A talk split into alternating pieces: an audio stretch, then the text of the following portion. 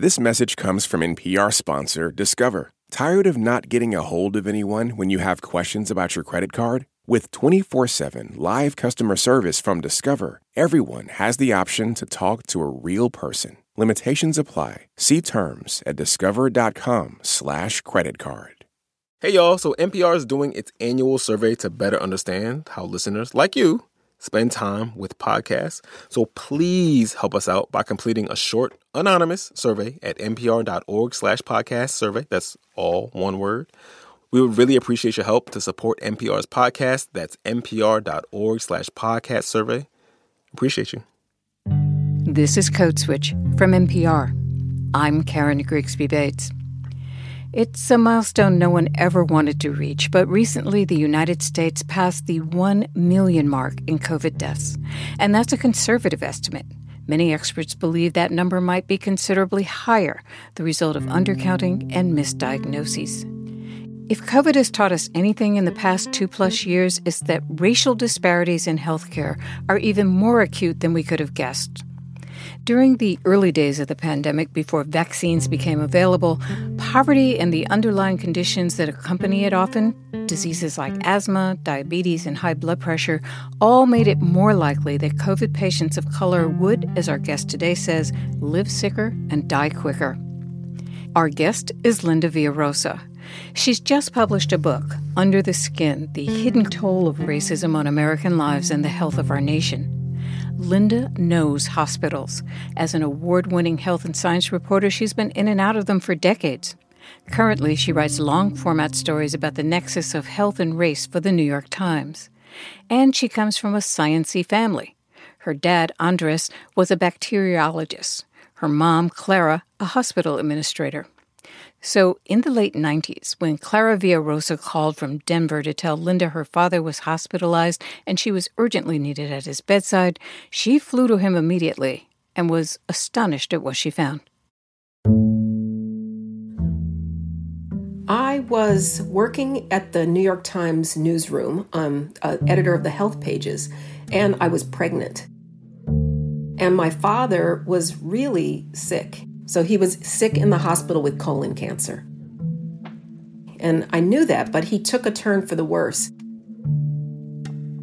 My parents were living in Colorado, and my mother said to me, You need to come home. I didn't know how bad it was. So I was getting on a plane, and my mother said, You need to dress up in really nice clothes, and you need to put your New York Times business card in your pocket. I didn't know exactly what she was talking about, but I jumped on the plane pregnant, um, got off the plane all dressed up, and I said, Mom, what is going on? And she said, Your father is really sick and he's in the hospital and they're treating him like, and she said the N word. I was totally alarmed. My father um, is a bacteriologist. Um, he also is a very well dressed, um, very kind, courtly kind of person. But when I got to the hospital, he was in this dirty gown. He was really disheveled. His hair was all over the place. He was super upset. And um, he was also shackled basically to the bed. He had restraints. I went to him to give him a hug or kiss, and he whispered to me, Get me out of here. And my mother understood hospitals. She had been a hospital administrator. She understood why we needed to get dressed up because we needed to make them respect us and in turn respect him. So they explained to people at Andres VA Hospital that if the staff gave her father clinical explanations for what they needed to do and why, he'd get it. He'd be much less agitated. There'd be no need for restraints. That advice worked. But her father's hospital experience was a life changing one for Linda. The racial discrepancies she'd heard about in theory suddenly became very real and painfully personal. My father passed away not long after that, but that really turned a corner for me to understand that that was real, that we had to do that in order to get them to humanize him and treat him well it just seemed to confirm so much of what I had read about what happens to Black people in the healthcare system. And it turns out Linda Villarosa wasn't alone in experiencing that racial gap up close. Many, many, many studies have confirmed that people of color, particularly black people, are treated unequally in our healthcare system.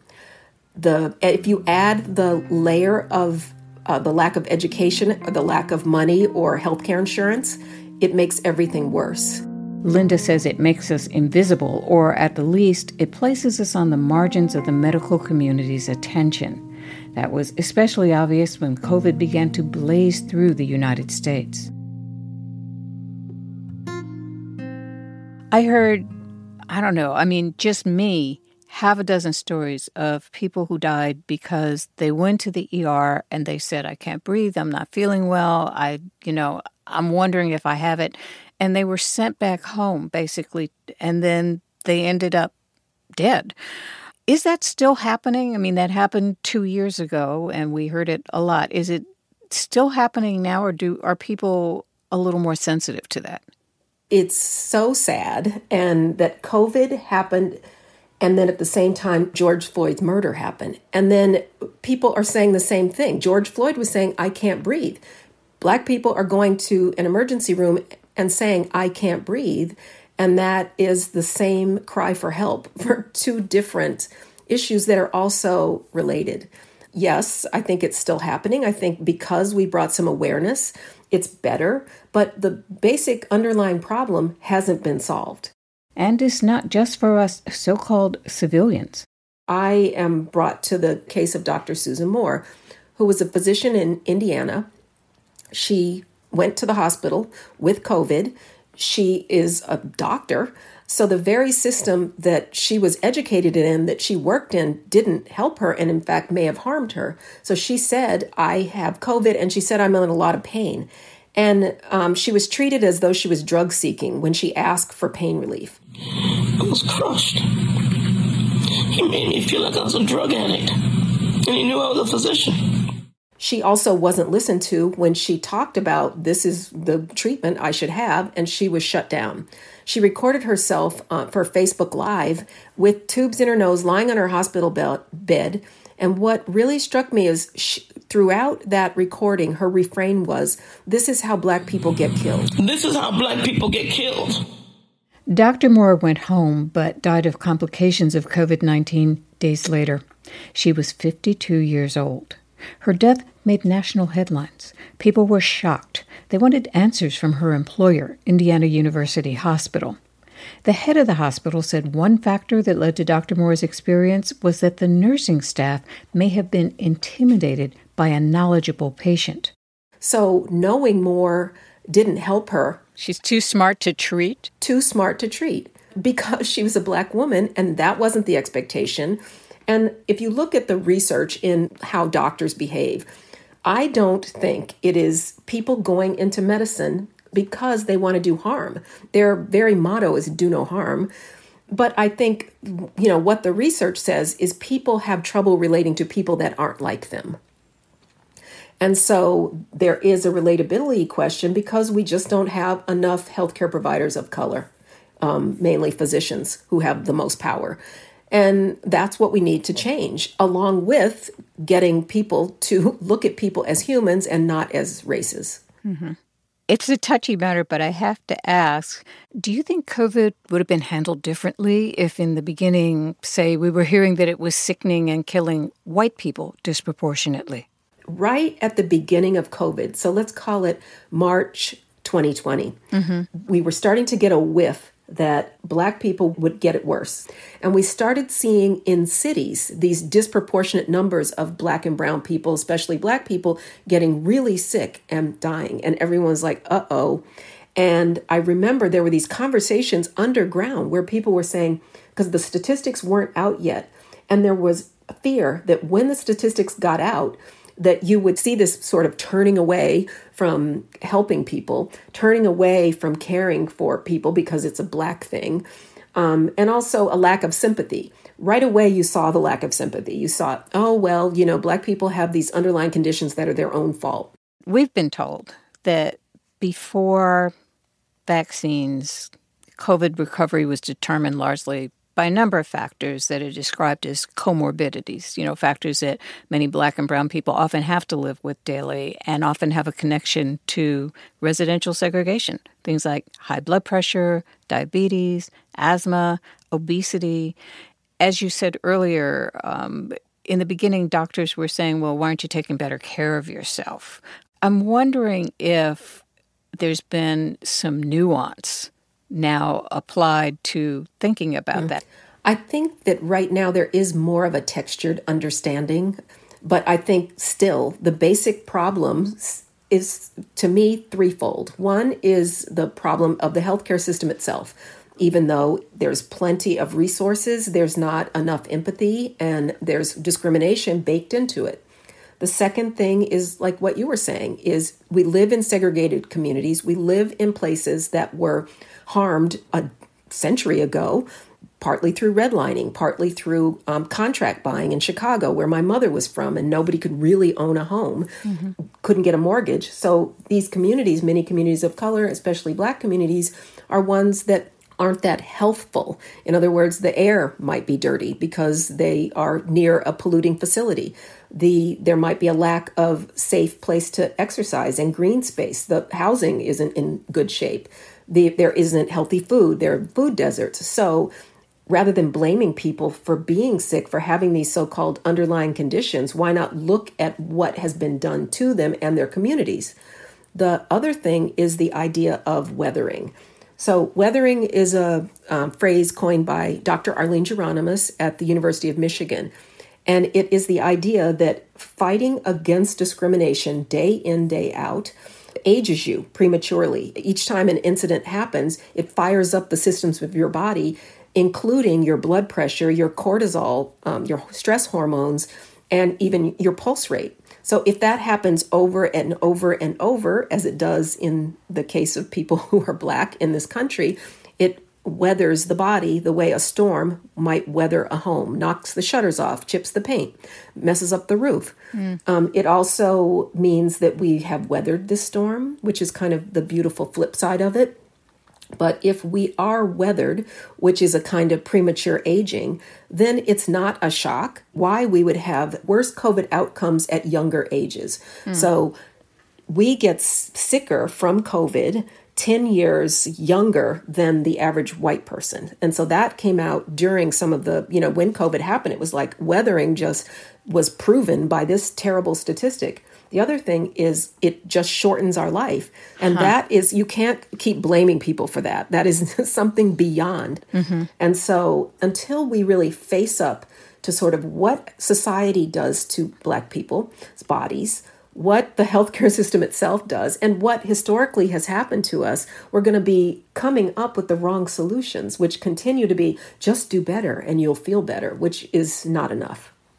A lot of people don't think that AIDS, HIV, which you covered extensively, and COVID are related beyond the fact that they're both viruses that seem to be killing black and brown people in higher proportions. What are the reasons for that, do you think? Well, I think in our current, you know, society and how we think about medicine, we think about it as an individual choice to be healthy. So it's about each person should take responsibility for their own health in order to um, have a positive health outcome which unfortunately is a fallacy in a society and in a healthcare system that's riddled with inequality and discrimination. Mm-hmm. And so you can, so both HIV AIDS and COVID people think, oh, you could avoid that. It's your own fault. You got either of these diseases. Mm-hmm. And so that is that kind of unsympathetic, lack of compassion treatment and framing is very unhelpful and makes the inequality worse and maybe makes the patients that the medical community could have had um, reluctant to even go through those doors? I think that's really true.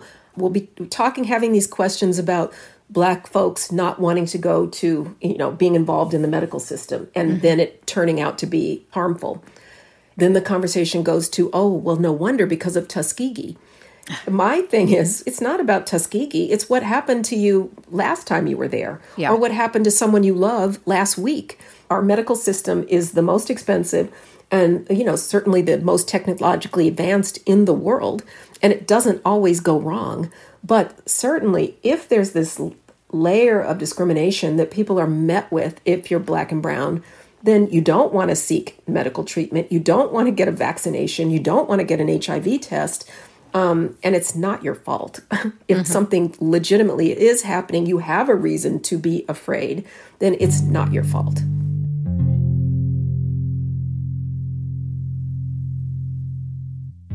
Coming up, hope for the future? I'm really excited by these medical students who are trying to make a difference. When I was talking to a group, I started getting really emotional to say thank you for what you're doing, and you're not alone. Stay with us. This message comes from NPR sponsor Squarespace. Kickstart or update written content on any website, product description, or email with Squarespace AI generating instant personalized results that know and show your brand identity. Explain what your site is about, choose your tone, and enter what you need to get short or long form text. No matter the placement, Squarespace AI makes it easier to go live, stand out, and succeed online. Use code CODESWITCH to save 10% off your first purchase of a website or domain. This message comes from NPR sponsor FX, presenting Clipped, the scandalous story of the 2014 Clippers owner's racist remarks captured on tape and heard around the world. The series charts the tape's impact on a dysfunctional basketball organization striving to win against their reputation as the most cursed team in the league. Starring Laurence Fishburne, Jacki Weaver, Cleopatra Coleman, and Ed O'Neill. FX's Clipped, streaming June 4th, only on Hulu. I'm Jesse Thorne. Why did Cole Escola write a bonkers, extremely fictionalized play about Mary Todd Lincoln? Well, you know, it was 2020 and we were all so isolated. I, I just started doing research, uh, but the truth is, I, no, I just thought of it. We'll talk about that and more on Bullseye from MaximumFun.org and NPR. Karen, just Karen Code Switch from NPR. Another space where we see racial health disparities is in infant and maternal mortality rates. We've long known the statistics on these things. Recent government reports say black babies are more than twice as likely to die as white ones. But it's hard to figure out exactly what's going on inside doctors' offices and delivery rooms and how that's driving the gap. Linda followed one subject in New Orleans, Simone Landrum, through her pregnancy all the way up to the delivery room to chronicle one woman's experience. Simone was traumatized from what had happened to her a year earlier when she sensed problems in her pregnancy, problems that kept being ignored or dismissed by her doctors at the hospital she was using. They ignored her raging headaches and her rapidly swelling hands and feet, classic signs of preeclampsia, a potentially fatal development. Full disclosure, years ago I had preeclampsia too, and my doctor, a black OBGYN, paid attention and hospitalized me. My baby was delivered by C section a few days later and is now a healthy young adult. Simone wasn't so lucky. Before they got her blood pressure under control, her baby died in the womb because her placenta detached and she lost a frightening amount of blood. That baby girl that Simone had named Harmony wasn't old enough to survive outside her mother's body. And this was a problem that could have been treated while the baby was in utero if anyone had believed Simone, if they had listened. Now, a year later, and pregnant again, Simone was in labor and she reluctantly returned to the hospital. This time, she came with a doula, a birth coach, and with Linda as her silent observer she was treated badly, so badly, in front of me and in front of the doula who was with us. The three of us were the only black people in the room in New Orleans. And I saw them, you know, not listening to her, arguing with her, but also treating her very unkindly given that their job is to care for her. One of the things that struck both the doula, Latona Giwa, and I at the beginning was they interviewed her multiple times and they said, How many children do you have? And she said, I have two children. And then I lost a baby last year. And then they said, Oh, how, when, when was the demise? And they kept calling the baby she lost the demise. And that baby was a little girl who she named Harmony. And um, when she died, Simone herself almost died. And so to repeatedly keep make asking the same questions, but also referring to this painful, traumatic experience in her life as a demise while she's in labor, and the labor wasn't going great. Her the current baby was at risk. If you know that someone has been traumatized the year before and things aren't going great right now, you should not be calling the baby the demise. Part of the reason, at least, that there's distress here with mother and baby is because of the way she's being treated. And so I could see that, the doula could see that. So they were looking at the machines, and clearly the baby was, in, you know, in somewhat dist- was in some distress. The there were lines all over the place. I, I could look at the machines, but they weren't looking at her. An update this story had a happy ending. Simone Landrum delivered a healthy baby boy she named Kingston. But back to my conversation with Linda. Is part of it that black and brown patients in general aren't believed? You know, that um, we have that Serena Williams story. Serena Williams, of all people, you know, talking, she's, she's black, but she's very wealthy and pretty much known around the globe. And yet, when she had her C section and was recovering and said, something doesn't feel right, something isn't right, you need to do more tests because something's not right, she was pretty much blown off. Um, and she was staying in a very fancy hospital. When I talk about racial health inequality or racial health disparities, the first assumption is that I'm only talking about poor people. Mm-hmm. And so, certainly, poverty is, I com- have complete compassion, and it does worsen anyone's situation, makes things hectic and stressful and difficult. However, even when class isn't a factor and the person is in a really nice hospital like Serena Williams, she still wasn't believed. And so, this has been played out in research. However, it's hard for people to really believe it because it's we've been so ingrained to think black equals poor. But then, you know, Serena Williams goes in, a person who knows her body better than any human being on the planet, yeah. and she wasn't believed. It's almost like speaking up for yourself doesn't really help and may even hurt if you're black. You had uh, someone at Harlem Hospital, I believe, tell you to not conflate poverty with race or race with poverty. Is this an example of that? It is. And that was Dr. Harold Freeman. And that was so long ago in my career. That was like in the 90s. So I have been learning this lesson over and over, but also seeing it continually happen. And it's hard for some people to not do that because of the stereotypes that are floating around in our culture and in American society.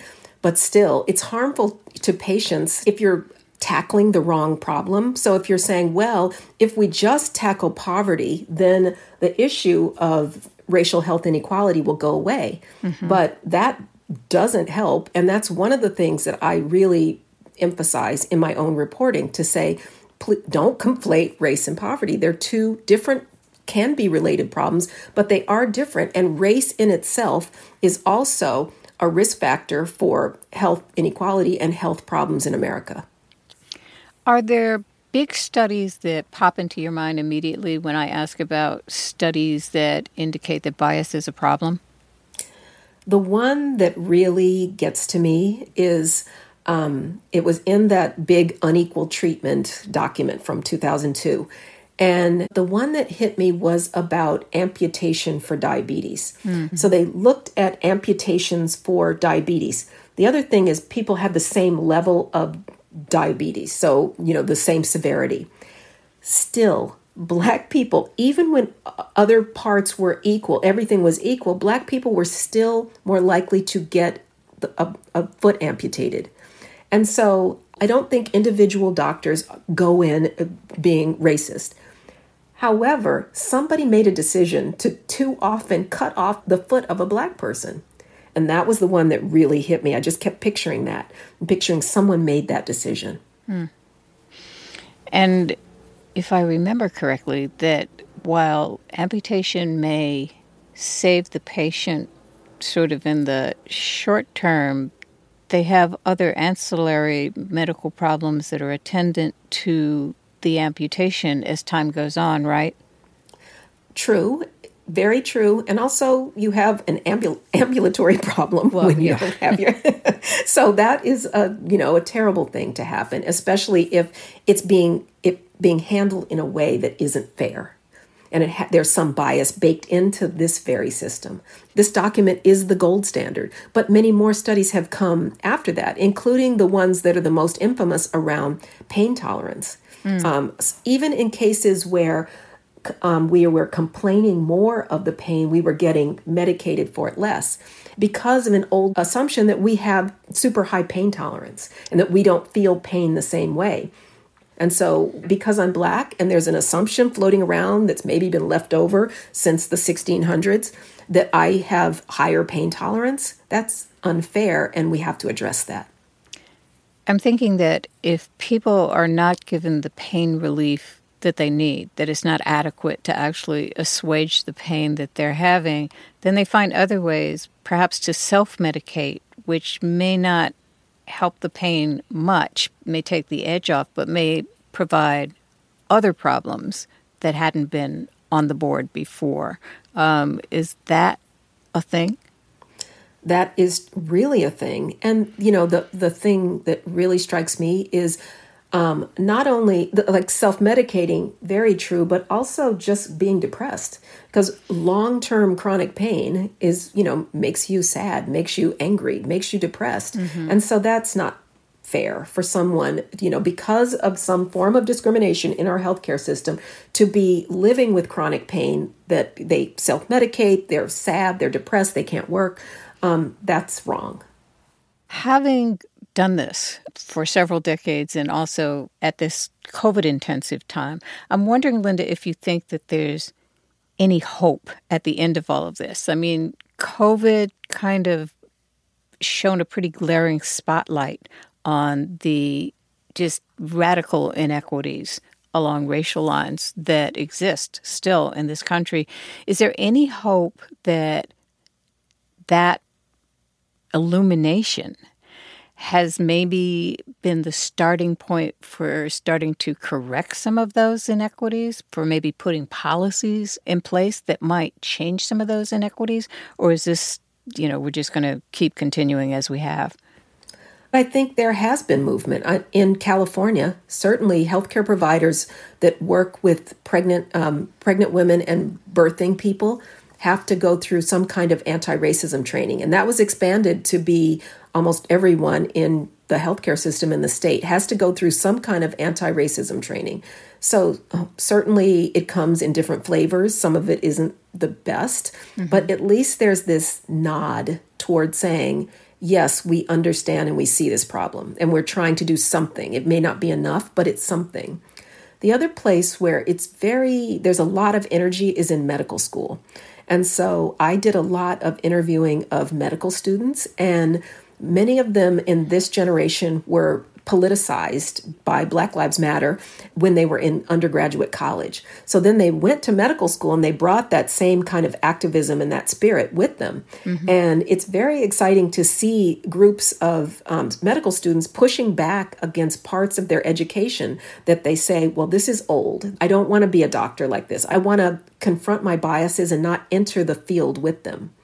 The other place is on the ground. I've seen so many people saying, How do I get doula training? So I can be mm. the partner, the birth partner of a person at her most vulnerable, at a place where we've seen it go south for Black women. Let me be there in the room, like I was in the room with Simone Landrum, like as well as her doula. And I find that really exciting. So, you know, there, there are bits of hope, but I think we have to just keep this issue on the forefront and not shy away from it. That was health journalist Linda Villarosa. Her latest book is Under the Skin The Hidden Toll of Racism on American Lives and on the Health of Our Nation. Linda, thanks so much for your time, and uh, it was great talking to you. Thank you. I really appreciate you, um, and thank you for having me. I love your show. And that's our show. You can follow us on IG and Twitter at, at NPR Code Switch I'm at Karen Bates.